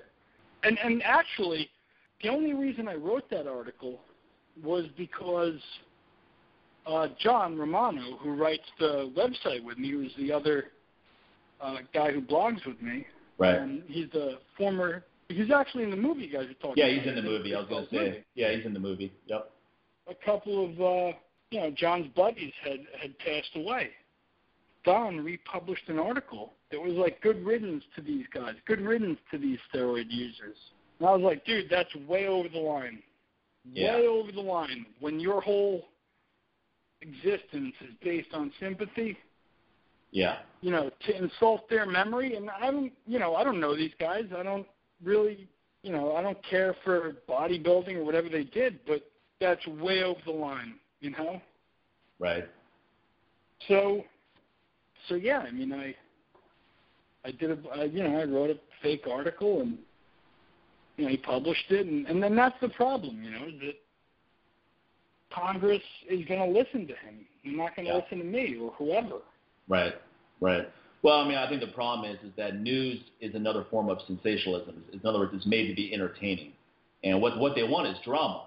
So now you have a sad story, and you you have people people the media like to get behind very strong views on either side, rather than a balanced approach.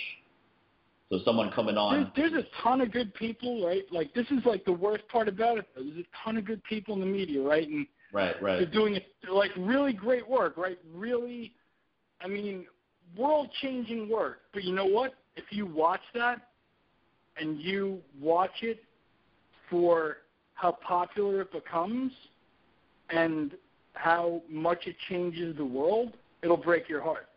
right, right. You can't do it. You'll just No. be like, I mean, like watch watch a documentary. I mean, Mike, I'm sure you've done this. Watch a documentary on how awful, you know, the meat processing industry is. oh yeah, break I'm very very familiar. And, and yeah. then Well, that's why I gave, that's why I, that's why I gave up meat years ago because that that was the kind of stuff I, I came across. I was like, man, this is terrible. So so absolutely, just just like uh, we, our guest that we're having on the next episode, James Pond, who deals with human trafficking. That that's that's very important information to hear because it'll provoke you to do something about it. But it's it's not pleasant stuff to hear about, and it's it's it's it's pretty depressing stuff to hear about. But my attitude is it's, it's a reality of something that's happening. So I, I don't want to be oblivious to these problems. I, I'd rather be aware so that I can take some action. But before we wrap up with you, what are just just to end on a on a more uplifting note, what are what are some of the nutrition supplements you've been researching recently that look exciting? Is there anything that you've come across that looks interesting?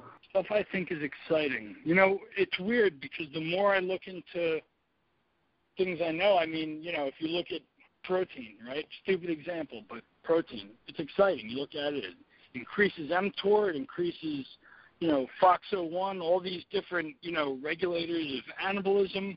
The more I look into things and see how exciting the basics are, the more excited I become about them. Yeah. To me, that that whole thing, you know, as an example, uh, VPX has a product called uh, mTOR 01, right? Yep. And it's creatine with leucine. And you look at leucine, you go, wow, this thing, this is amazing. And uh, you look at something like glutamine, and glutamine is increasing the turnover of glycogen um, produced by the liver during training, out of protein. And you go, wow, these things are all amazing, but they're all basic things that we're finally beginning to understand. So right.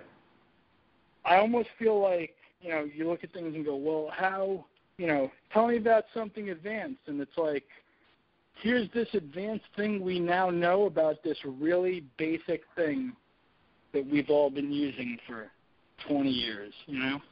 Right, right. So now, now it's more information you're coming across that kind of validates what you thought about some stuff in the past. Yeah, that's one of the best things. I mean, and, and also, I mean, look at, I mean, there are people running races that are like, like, yeah. like Badwater, right? 135 mile race in a row. you know, that's not a, that's in a row. That's I, crazy. I couldn't. Do you ever drive 135 miles? yeah. Yeah. I mean, someone says 100 miles to drive, and I'm going to be like, oh man, that's going to be a long drive. And then to, Dude, to run, terrible. to, to run like, that, you, to walk that, to bicycle that, no, no thanks. Dude, you're like, you know, if you if you drive that far, you're like, uh, I don't want to drive home. Well, I don't, I don't even I don't even drive from Vegas to L.A. I fly. That's how much I hate doing long drives. You know, that's like a three four hour drive. Yeah, it's about a four hour drive, maybe a little bit more with tap traffic and so forth or it's a 45 minute flight.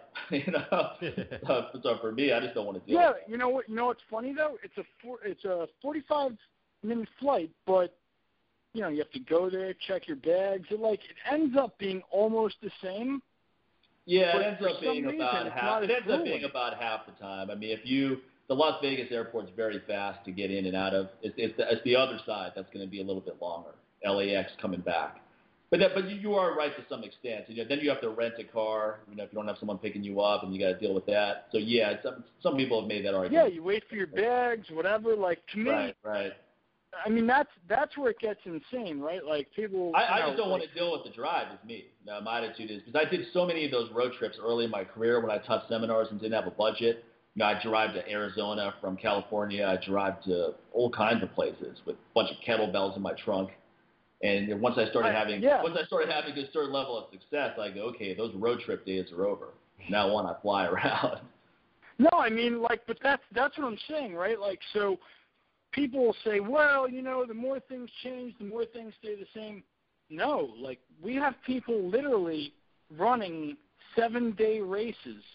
Like, oh yeah, this guy ran a marathon two thousand years ago. Yeah, people run four times as far now. Like, Right. through Death Valley.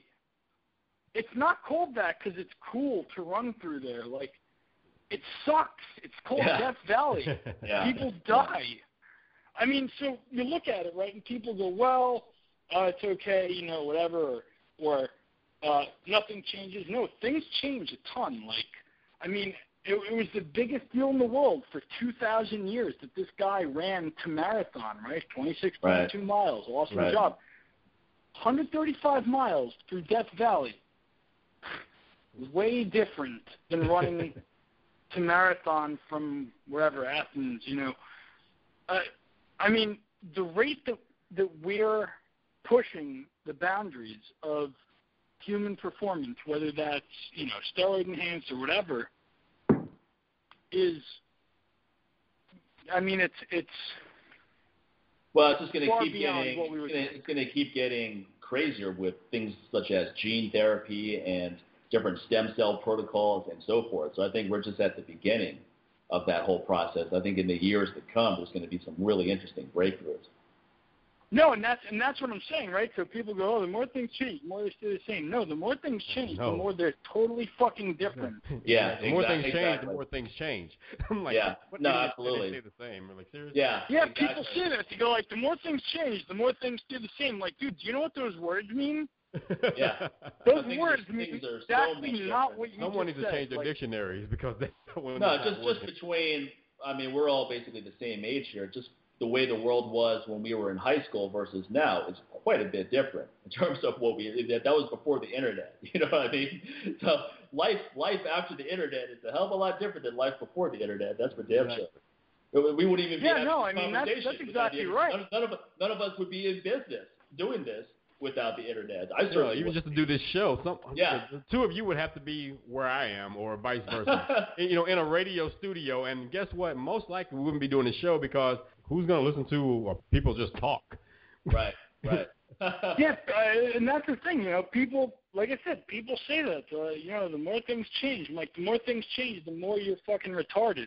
Like that doesn't, right. like it doesn't make any sense. Like, you know, I mean, like if you look at progress, right, in weightlifting, in anything, right, in in terms of humanity, it's a flat line, and then it's like essentially a straight line up, right, Right, in terms of, you know, and, and obviously I don't want to dog our primordial ancestors, but pretty much, you know, the last hundred years have been pretty good for us, you know. right. I, I just don't understand how people fail to grasp the amazing rate of change from whenever till now. It's you know that just goes across the board, and that it, it speaks to what we were saying before. It speaks to people don't understand about steroids or don't understand about supplements or training or whatever. I mean, just even just looking at supplements. I mean, there there are things out there that are actually good. Bulbine natalensis Yeah. definitely definitely works for most people who take it to increase testosterone. The other ingredients in my stuff. Now, there, there's products out there that that'll make a difference for you. While when I was growing up in high school and I took different supplements, they didn't do jack.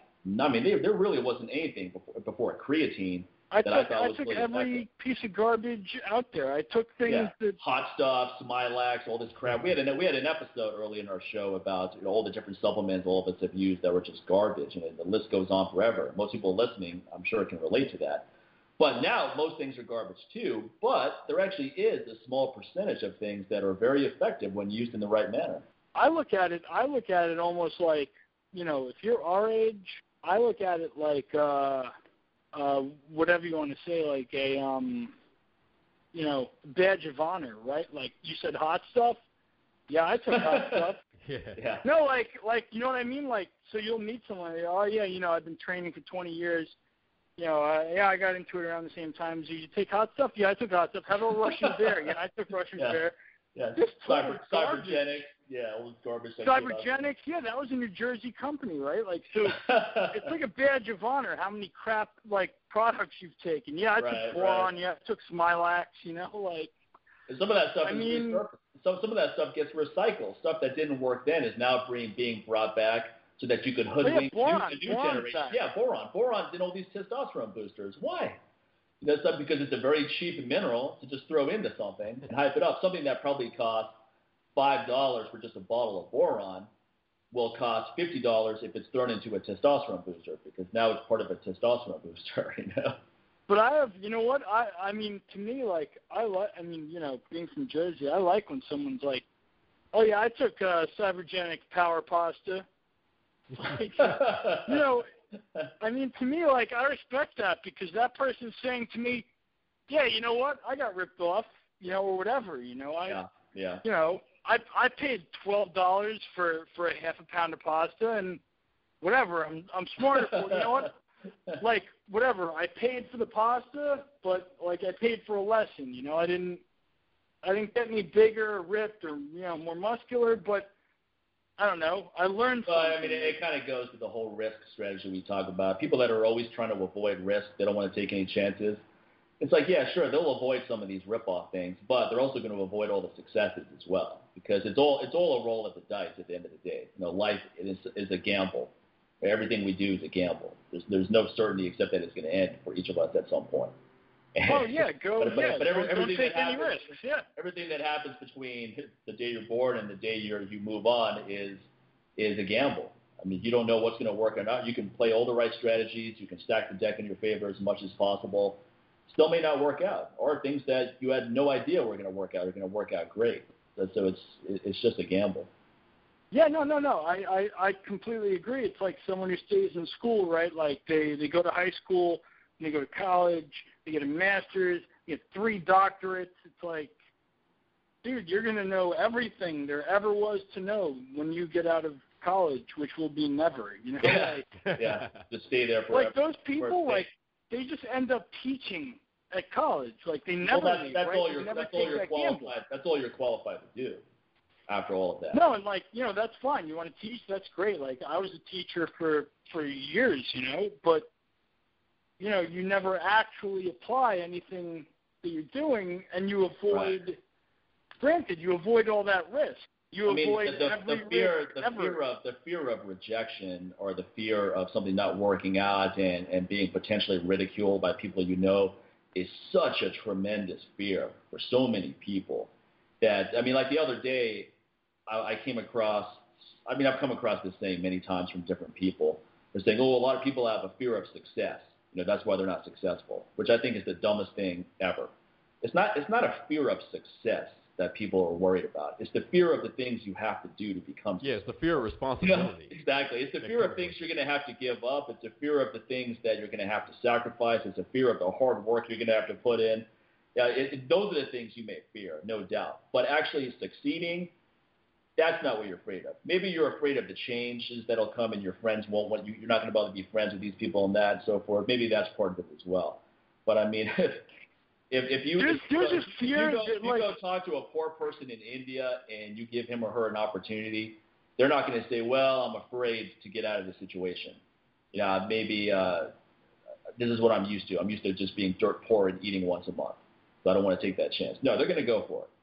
So I, Well, I think, you I know think, what, I though? think we're, There's really, like- we're really scraping the bottom of the barrel when we say fear of success. there's there's there's a fear, right? Like there's a fear of contradicting to me.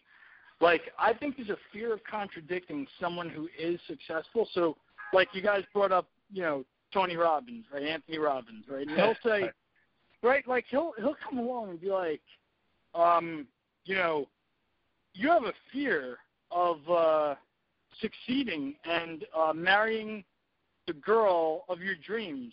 And like a normal person will be like, dude, are you fucking retarded? Right? Why would I have a fear of marrying the girl? You're a retard. Like you're you're a moron. But people are scared to say that, right? Like someone will say, "Well, uh, you have a fear of achieving everything you've ever wanted." No, no, no. Actually, that's what I want by So definition. you're you're you're afraid of realizing how powerful you are. We hear cheesy stuff like that all the time. It's like no, you're, you're not Yeah. powerful. You're not powerful at all. You're weak. But you can trip over a rock and break your knee you know. So I don't think people have a fear of how powerful they are or they become. It's, it's, these are kind of laughable things. It's like man, talk yeah, about yeah. that's those are the things that kill me, right? talk like about a people just, like, self-aggrandizing comment. It's like, it's like the ego of that statement, your fear of how powerful you are. Oh, I'll, if Yeah, I do, halfway it's like, through, it's like I'm, halfway I'm afraid. that. I'm afraid to work hard because I'm going to make so much money. I'm not going to know what to do with it. So that's why like I sit that's the thing, right? Like halfway through, you just say to yourself, "Well, okay, but surely it can't be all of these people that are afraid to. Like, surely it can't be that guy that's afraid of, yeah. you know." And and nobody challenges it. They just go, "Yeah, you're right. You know, I'm scared because I know if I, whatever, unleashed the tiger blood, I would be, you know, a, a trillionaire in a day." Really? That's your fear. Your fear is that you'll like, you know, success, success is not, yeah, success is not that easy where people should have a fear of it's going to come too easily. All right, don't worry about that. It's going to be hard whether you like it or not. So you don't don't have a fear of success that like success is just going to fall in your lap and you're not going to know what to do with it. Yeah, yeah, yeah. You- You're you're going uphill. Don't don't worry about the brakes yet. Just leave. Like I don't I don't want to go to the gym today because man I I, I might I, I don't know I, I might just go crazy and and deadlift a thousand pounds. Yeah, yeah, no, that's that's yeah, that's the thing. Yeah, concentrate on the pedal on the right for a while. Don't don't worry about the other two. You know, pedal on the right, keep going. When you get to the top of the hill, yeah, maybe start thinking about the other two pedals. But for now, just the one on the far right. Go for it. You go to a Tony Robbins seminar, you're jumping up and down, you're hugging strangers, you're doing Dude, cartwheels. you're walking, you're walking on Oh, coals. I, I, I've, I've been, I've been to his event before, and it's like, okay, fine. So you have like this really cathartic weekend with other people that are that are that, that have the right intentions. You know, they're they're coming out there to, Yeah. as, as a way of, of thinking that it's going to help them improve themselves and maybe achieve something that they're having a hard time with. But when you leave, you're the same person you were before you came in, and you go right back to the same situation you were in before you came out to the course. Then what are you going to do? Because that feeling is gone now, and now you're back on your own, and you have to find that place inside you to motivate yourself again. Right, right. No, no, no. That's that's exactly it. That's you know, I mean, yeah, go. You know, wh- whatever it is you do, like yeah, you jump, like you said, you jump up and down, and you, you know, walk on coals, and you know, bend spoons or whatever you do with those things, and then you're like, shit. you know, but then you're like, shit, I'm back in my awful apartment in Jersey City, New Jersey, you know, on uh, Communipaw Ave, and you know, my neighbor's place getting broken into, and my car's on fire outside. What, you know, eventually you have to like do something Right. like that. It, it's, a, it's a delaying tactic. This is what I wrote about in my book. It's just, just another one of those delaying tactics. You're basically saying, well, I, I just need to go to this event. Then I'll be ready to go do this. And then you get back from that. You're like, oh, I need to go to that mastery course he was talking about in Hawaii for a week. Then I'll be ready to take make this but change. that's what you say. and, and you can play that game. You can play that game for the rest of your life and never do anything. But that's the point, right? Like in your book, where you're saying like that's like a fear, right? Like, like in your book, you actually say like that's a fear of whatever of doing something. So you're like, I have another seminar to go to. I have another whatever. Like, Well, yeah. I mean, I, I mean, looking back on it now, I, I, I think I can simplify it even further. I, I, I really feel that it's much more simple than whether someone's afraid or not. I, I really feel that you just don't want to do it. It's as simple as that. Like when I talk to people and they have all these excuses for why they, they can't do something, my attitude is like, look, you just don't want to do it. It's not important to you. Yeah, That's why. I mean, the thing is, you, Yeah. it's something. Again, it comes to something. If it's something you're talking about and you don't want to do anything about it, it comes down. You're interested in it, but you're not committed to it. Absolutely. And and that's the thing. And we always procrastinate from the things that we don't want to do. So Right. no matter how many people you Yeah. talk to, how many coaches you get, how many people you call, how many websites you visit, if that shit doesn't matter, that shit doesn't matter. And no one can make it matter until you decide that it matters. Right. And, and, that's when it becomes very, very simple. And and just and most of the time you're trying to do it to please somebody else. It's not you.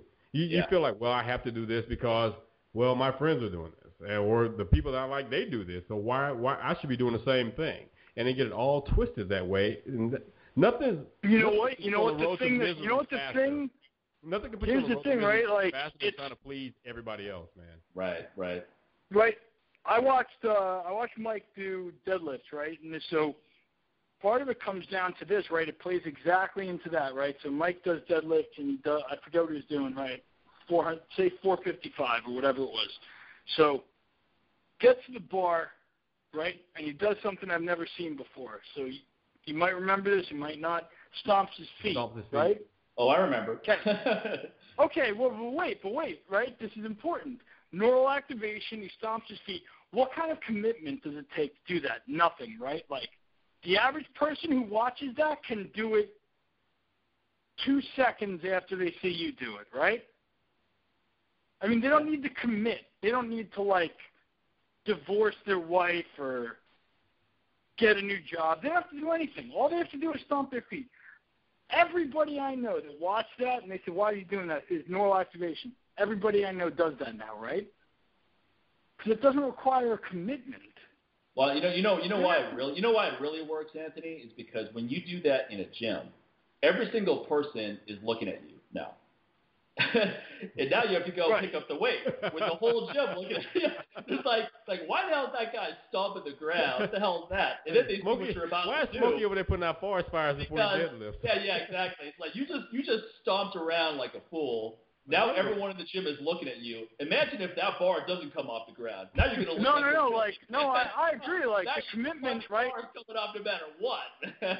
I don't care if my No, I agree. Like, you know, the ground. no, I tell people right all the time. Like, I'll tell people, I was actually, I was in the back of a, uh, there's a CrossFit box, right? I'm in the back, and uh I don't know. I was up to like either 375 or 405, and I, I can't remember what it was, but something wasn't right, you know.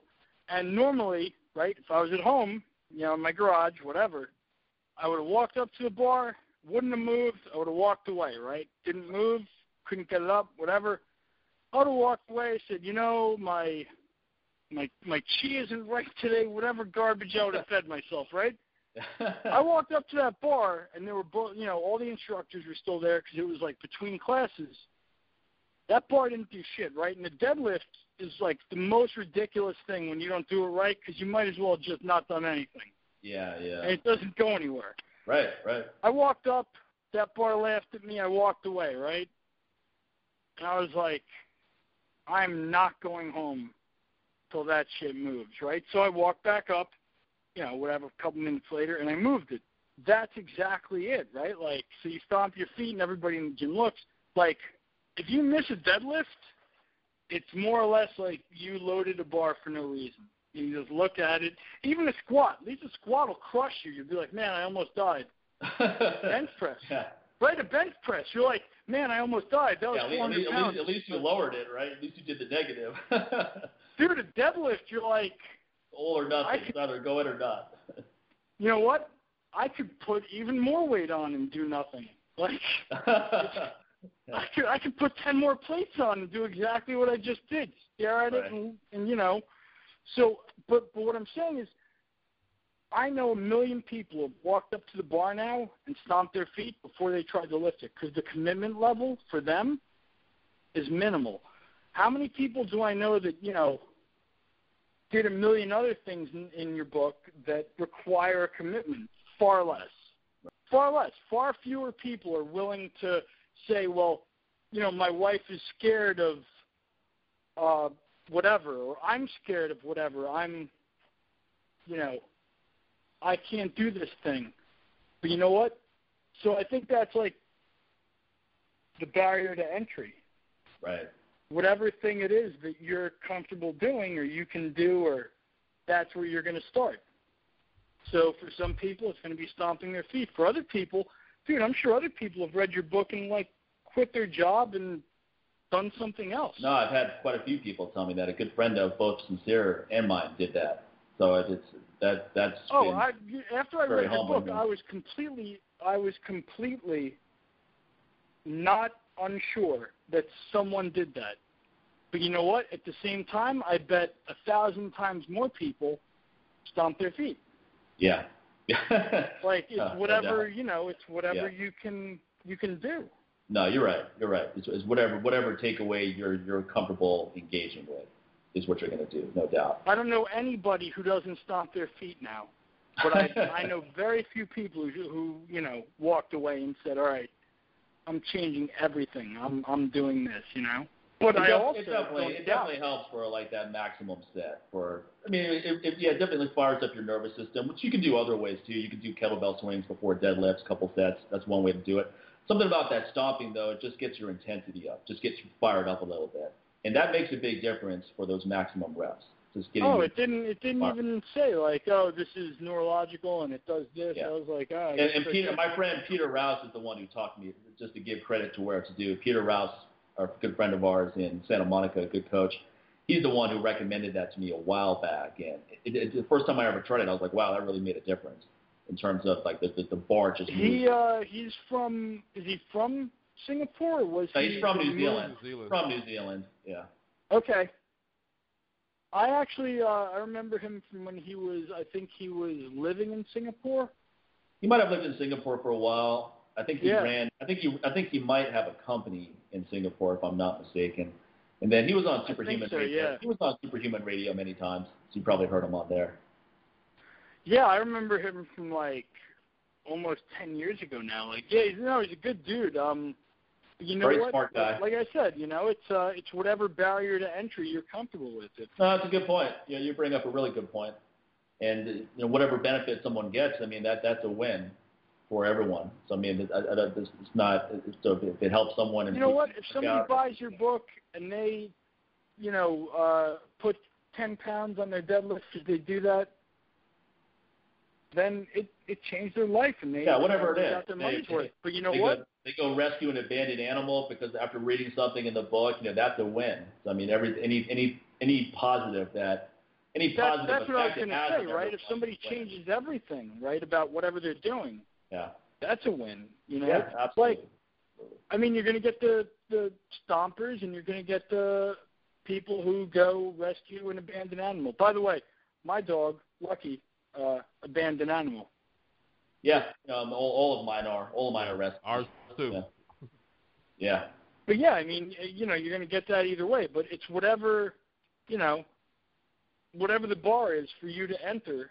Uh, I think, you know, is a win. yeah. As long I as you think- enter, think, uh, you know, as long as you put your chips in the middle, whatever exactly. whatever You're you're comfortable with, you know, put some chips in the middle. You know.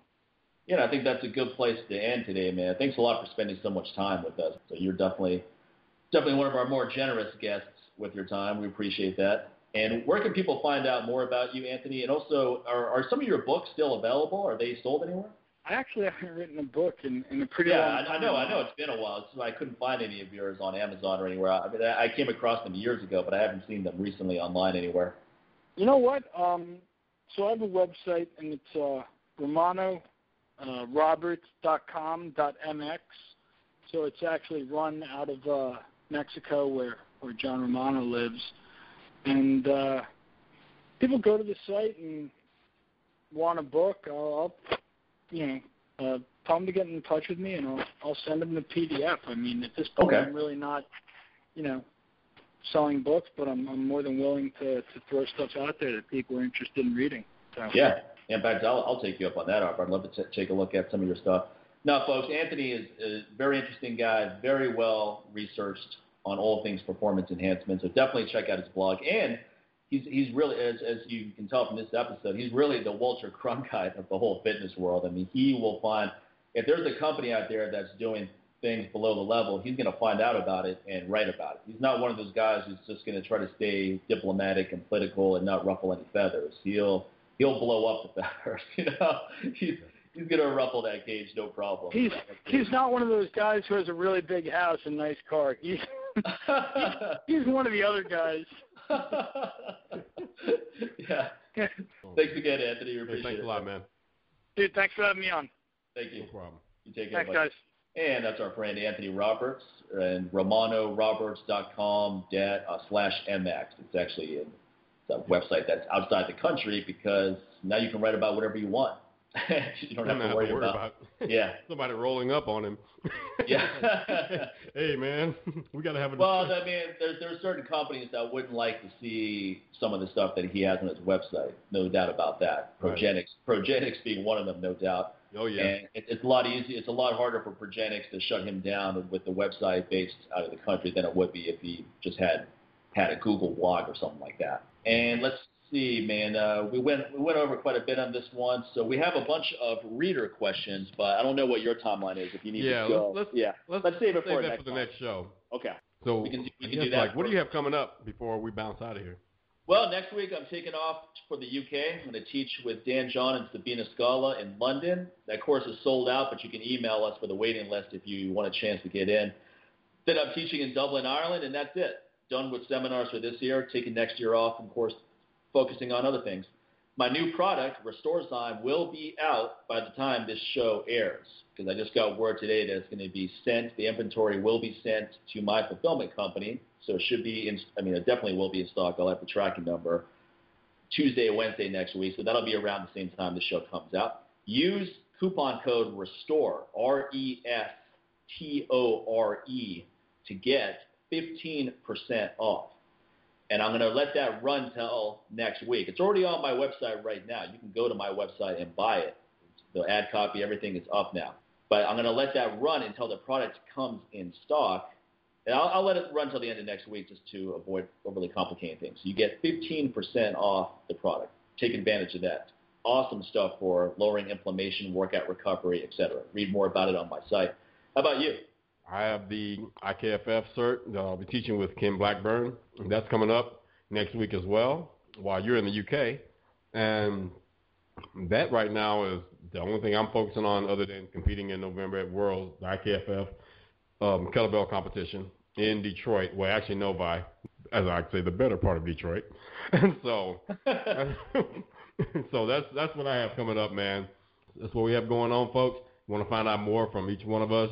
Go to our websites, MikeMahler.com or NewWarriorTraining.com for myself.